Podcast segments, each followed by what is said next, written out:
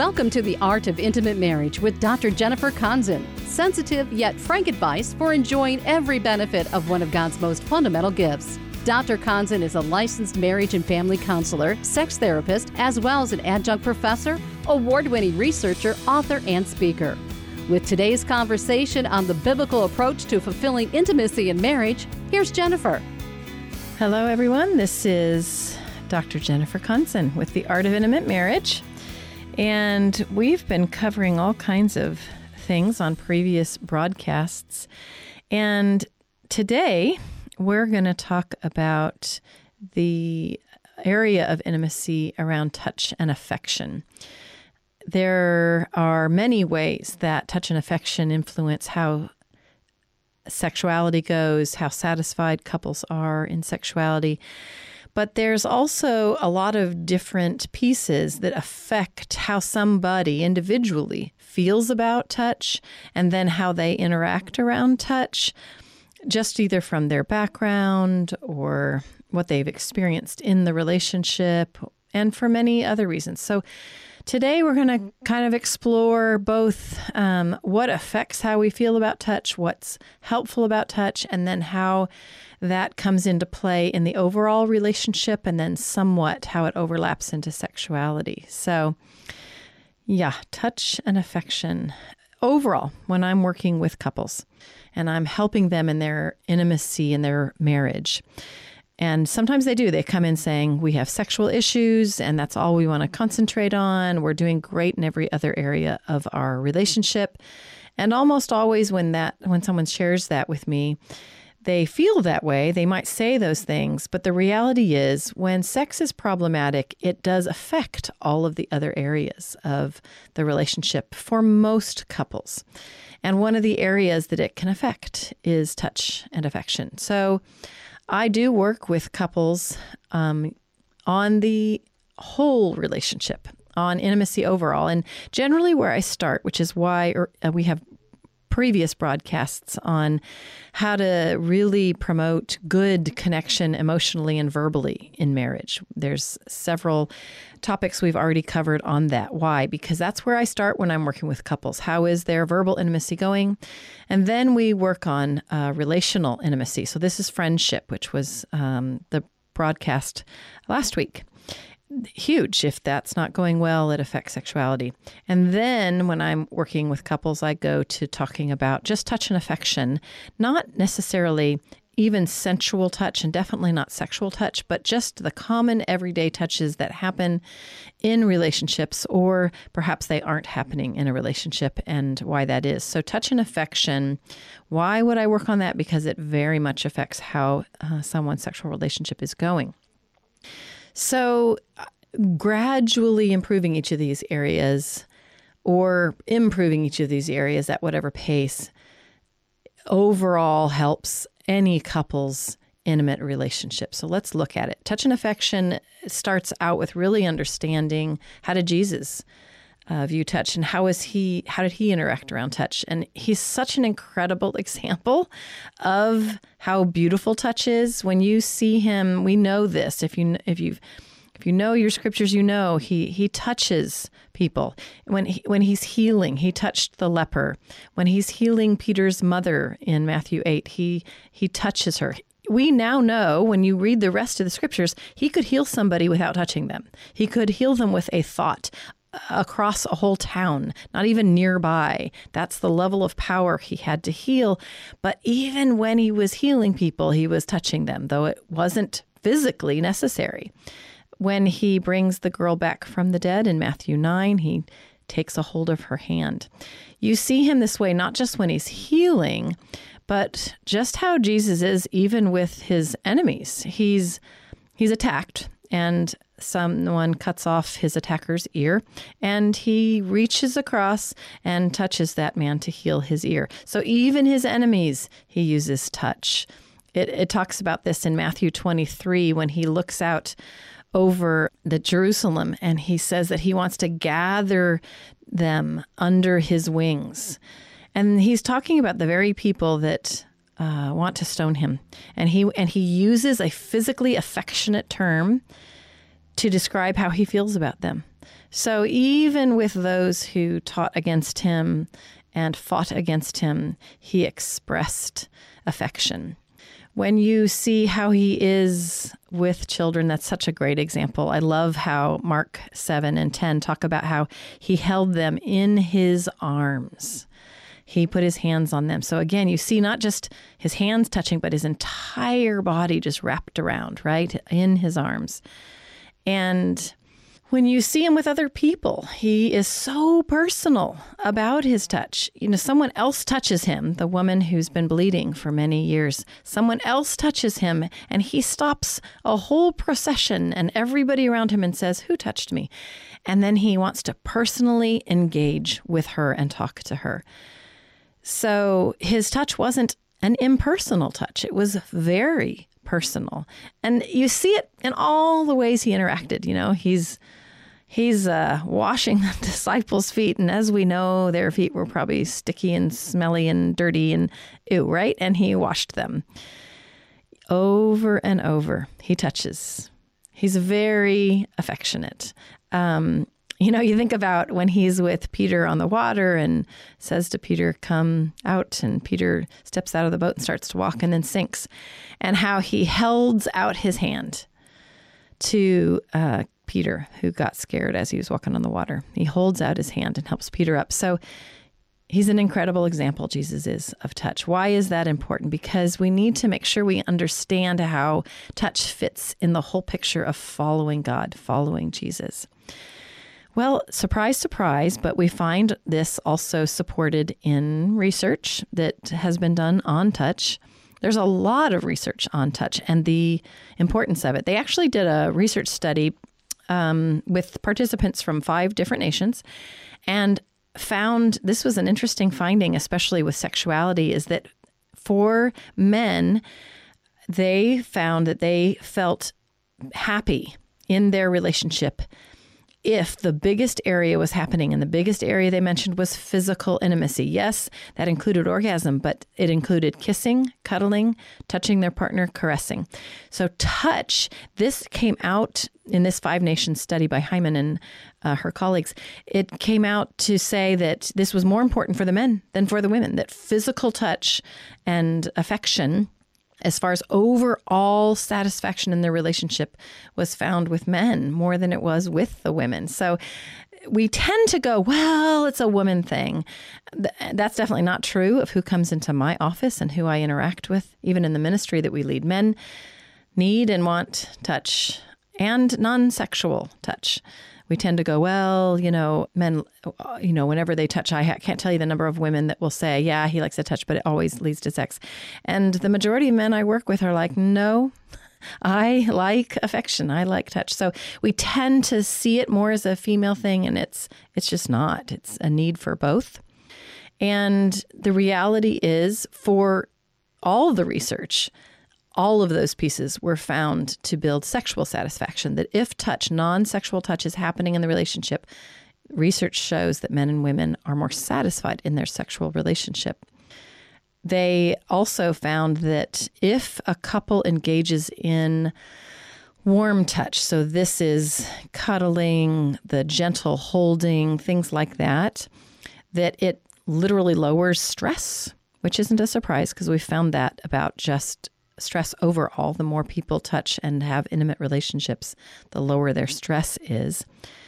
But it also affects the stress they might feel about their sexual relationship. In other words, if there are problems in their either physically or so on that are causing issues with sex, if affection overall in the relationship is going well, it affects how stressed they feel about their sexual relationship. So, all kinds of, of pieces that are positive about touch.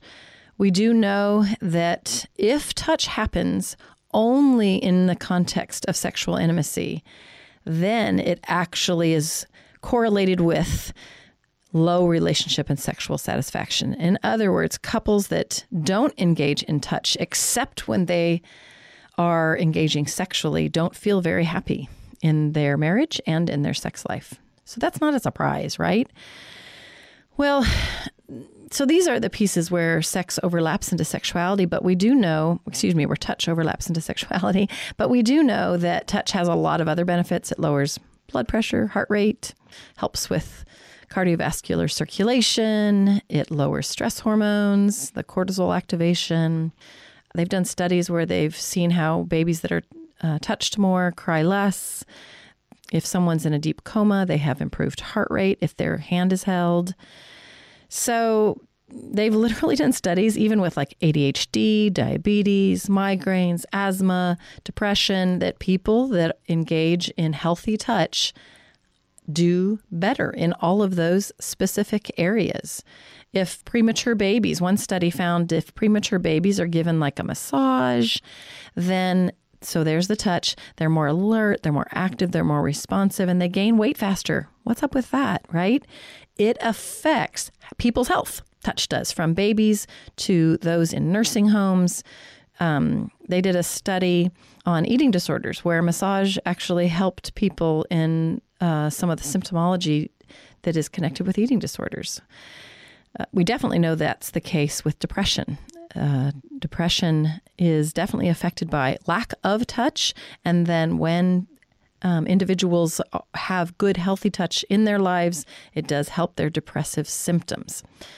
So, okay, what does that mean? It just means that touch is a good thing. People have higher self esteem when they're touched. Um, I'm sorry, I have to add this. One waitress, they did a study on waitresses, actually, not one waitress, but a bunch of waitresses who got higher tips when they briefly touched the hands and the shoulders of people that were at their tables. So, what's up with that? We need touch. People need touch. Okay, that's nice, but in all reality, with many couples, touch is an area of great conflict or um, conflict itself affects how couples feel or respond to touch. And men and women are different in this. Men often, when they've been in a, an argument, they need touch to feel better about it. And in general, uh, women are the exact opposite. Men, uh, sex particularly, they feel like helps with their level of connection, but for women, they need to feel connected often to even have the desire for sex. So you do have male female differences around both touch and sexuality in connection with conflict in the relationship. People some people when they when there's been conflict, they want to get closer physically and other people just need to be farther physically. And learning to respect that for married couples is important. If your spouse, when they're sad, stressed, angry, needs room and needs space, it's important to recognize that and honor that. If your spouse actually, when they're stressed, angry, hurting, needs a touch, needs an arm around them, needs a hug, it's important that you know that because not everybody's the mm-hmm. same. So, we're going to take some time here. We're going to go into some other aspects, but let me just take a minute to explain some of how this program works and some ways that you can be supportive of it. We are going to be putting all of these broadcasts, and most of them that have already happened are already on my website. So you can go onto the Art of Intimate Marriage and you can listen to previous broadcasts on there. There's also some blogs. There's a link for my book, The Art of Intimate Marriage, that is available on Amazon and on Kindle. And there's also a place there for if you want to contribute. We would love to see this program go out to farther than San Diego and at other times of the week. So if you can be helpful to that, more people will hear the message. So, a couple little plugs there. We do want to go back into some other areas right now on overall what are some of the challenges that occur around touch itself. And that can be very true in someone's background and also in their marital relationship. If someone experiences any kind of invasive, violating touch, clearly it will affect how they feel about touch as an adolescent and as an adult and in their adult romantic relationships and in their marriage. So, if someone is highly reactive to touch, it can be connected to physical abuse in their background, sexual abuse in their background, and any other kind of violating touch. If touch was forced w- within family members or friends of the family, or if it was shamed, if someone was affectionate, if there were negative interactions around touch growing up, if somebody felt like maybe it wasn't a sexual touch or it wasn't even physical abuse, but it was invasive touch where they didn't want to be touched and didn't feel like they had the right to say no thank you, then that can cause issues with touch as people are maturing and coming into adulthood and in their later relationships. So, invasive touch is quite problematic. If you have a background in that or if your spouse does, it's important to explore that. I have a whole chapter actually on touch and a communication exercise that I have couples do for my book. And you can easily get a hold of that because the first place to start is just as a couple to talk about it. What are some things in someone's background that could be affecting how they feel, even in their marriage? The other piece is that some of those challenges happen within the marriage. If, like I said earlier, if the sexual relationship becomes problematic I have yet to work with a couple where it doesn't affect their touch and their affection in other parts of their relationship. Sometimes because if um, someone feels like the only time my spouse touches me is during sex, then they start to pull back from affection in the marriage because they feel like, well, if she touches me, if he touches me, it means they're going to want sex. And so then they start to pull back from all kinds of different affection. So that's very real and helping couples with how to communicate about that and and how to be able to say I'm um, I always talk about I I actually teach couples how to refuse sex. Um, why? Because if they know they can and that they have a right over their body, all of a sudden affection picks up. Very very important to know that your body is yours. When that when that becomes problematic, where someone feels like their body is no longer their own, or that they don't have a right to put boundaries around what they're comfortable with, or maybe they're just not assertive with what they like and don't like, it can cause them to pull back from touch. And this is can be very true if, if you're a parent that is at home with your kids. One of the common things I hear is, "Oh my gosh, I get touched all day long. My kids are clinging on me. I, you know, especially if they're breast, the woman is breastfeeding and she's like, my body's not my own, and then he comes home and he wants to touch me." Well, this is true because I do work with dads who, you know, also their kids are always on them and touching. And, you know, if you're not somebody who really likes as an adult that kind of physical interaction, it can affect how you feel about um, just affectionate touch between you and your spouse. And like I said earlier, some people want to be touched when they're sad and stressed and angry, and others aren't. And so learning how to communicate around that and honor that is huge. You may also be somebody that experiences different illnesses. You may experience pain. You may have a chronic pain syndrome. And let me tell you, it's vital to learn how to talk about and work through issues with touch when pain's involved. Because when someone's in pain, either because they've had a surgery or a serious illness, they will draw back from all kinds of interaction, even talking heart to heart, because they're concerned about their physical body. Maybe they don't even know they're concerned, and that's why they're pulling back. So, paying attention to how illness and pain affects somebody's uh, emotional reaction to touch or, or preference for touch is important. So, talking, talking, that's, I'm always telling people just, you just need to talk more. So, the reality is, there are all kinds of different types of touch. There is what we're talking about today is what I would call whole body touch. So there are different erogenous zones in your body. You've got the genital erogenous zones, which would be level one. So those are the breasts, the nipples, the scrotum, the anus, the vagina, the penis. Those are the super sensitive areas of the body that are also genitals. That would be the erogenous zone one in most of the literature. The second erogenous zones would be the really sensual, sensitive parts of the body that aren't sexual. And that would be oh, the the thighs, the inner thighs, behind the knees, the neck, bottom of the feet, palms of the hands, the small of the back, the buttocks, the stomach, so on, right? These are the more they're they're in most of those areas, especially the inner arm, the inner thigh, the the the nerves are closer to the surface, so they're very very responsive to touch. Very light touches can be felt in those areas. Then you've got other parts of your body that aren't quite so sensitive and yet they still need touch. So this would be the level 3 erogenous zones. This would be the whole rest of the body that may not be quite so sensitive but that loves touch. This would be your hands, your legs, your shoulders, your head, the scalp, your arms, especially your lower arms, the fingers. So our bodies, when those areas, this is the whole body touch, what would be the level three erogenous zone. If those areas don't receive touch, I describe it as then someone experiences a skin hunger. They're hungry for that kind of touch. And that might be you or that might be your spouse. And learning for couples, learning to go, oh, and this uh, learning to go, oh, my spouse, they just, there's somebody that needs touch more, and I'm going to intentionally give that. Or I'm more touchy, and if I do it too much, it makes my spouse, my spouse feel smothered. Learning to talk about those things and figure them out is vital.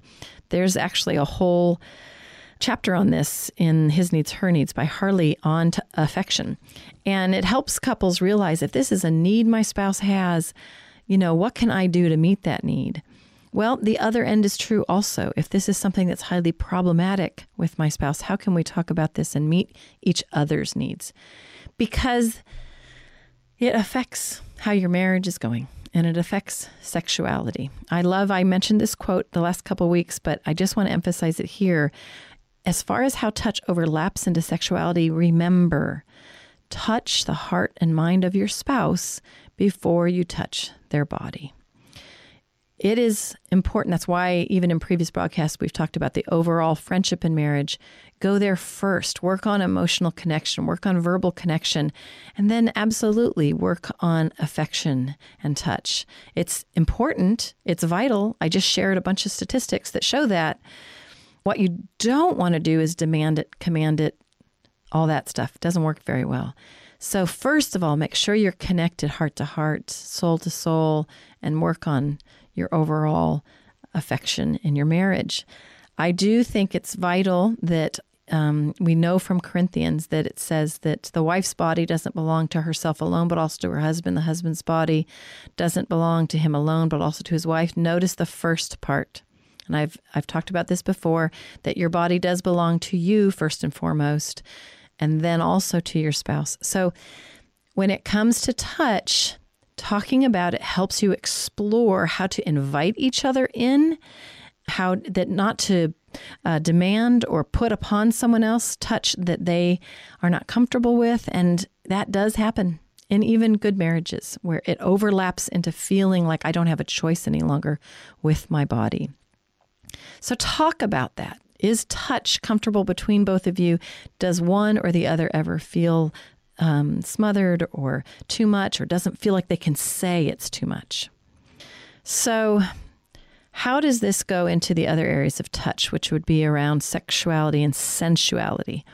Um, sometimes couples come in and I have them talk through how do they feel about touch while in public. And this just brings up a lot because sometimes people are totally okay with touch in their own home, but boy, when they're out in public, don't touch me, don't do that. It it it's usually connected with experiences that someone has where they've seen people be inappropriate in public. And so then they're uncomfortable with any kind of affection in public. So, first of all, talk about that. And second of all, for many couples, they their relationship is enhanced when they can engage in even sensual and sexual touch in public and yet still hidden. So, what I'm talking about here is the kind of touches where we see it right in all the movies. Uh, he, she gently glides their foot up along the leg, right? So underneath the table. So it's a caress from the foot to the calf underneath the table. It's sensual, it's sexual, it's romantic, right? Well, not everybody explores that kind of touch, feels comfortable with that kind of touch, or even talks about that kind of touch. So I wonder what it would be like for you as a couple to start talking about how comfortable are you with those kinds of hidden touches, with the hand across the buttocks when no one else can see it, but only your spouse knows? You know, is that embarrassing? Does it feel violating? Is it fun? Does it make you laugh? Is it something you can enjoy together? Some people will say yes, other people will say no, and it feels uninvited or violating or embarrassing. So talk about what's okay, not okay in public. I always review with couples how are they doing holding hands, how are they doing hugging.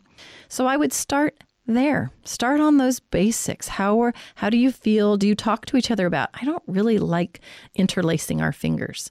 You know, have you ever told your spouse that that you're not comfortable with how they put their arm around you or with how long they hug you? So, I want to just give you a couple questions to ask each other. Talk about what you really do and don't enjoy about touch. Tell your spouse specifically what type of touch you like to receive and what type of touch you like to give, and then tell them what type of touch they are good at. Both of you share those things back and forth. And then maybe end with the type of touch you would like more in your relationship. So start off first talking. Share with each other how you feel about touch, and then go from there. I hope this is helpful to you. This is Jennifer Konzen with The Art of Intimate Marriage. Until next time. Thank you for joining us for The Art of Intimate Marriage. Now, let's be real, this is not a typical radio program, and we know it generates questions. If you have one you'd like Dr. Konzen to address here on air, email her at jenniferkonzen at yahoo.com. Konzen is spelled K O N Z E N. Jennifer Konzen at yahoo.com. We hope today's program was beneficial to you, and if you agree this unique voice should be on the air, your donations will help keep it there. To give or to get more information about the ministry, Dr. Konzen Center for Sexuality in San Diego, or to get more resources for improving intimacy in marriage, visit us on the web at theartofintimatemarriage.com. And for more on experiencing the marriage God designed, join us this same time next week for The Art of Intimate Marriage.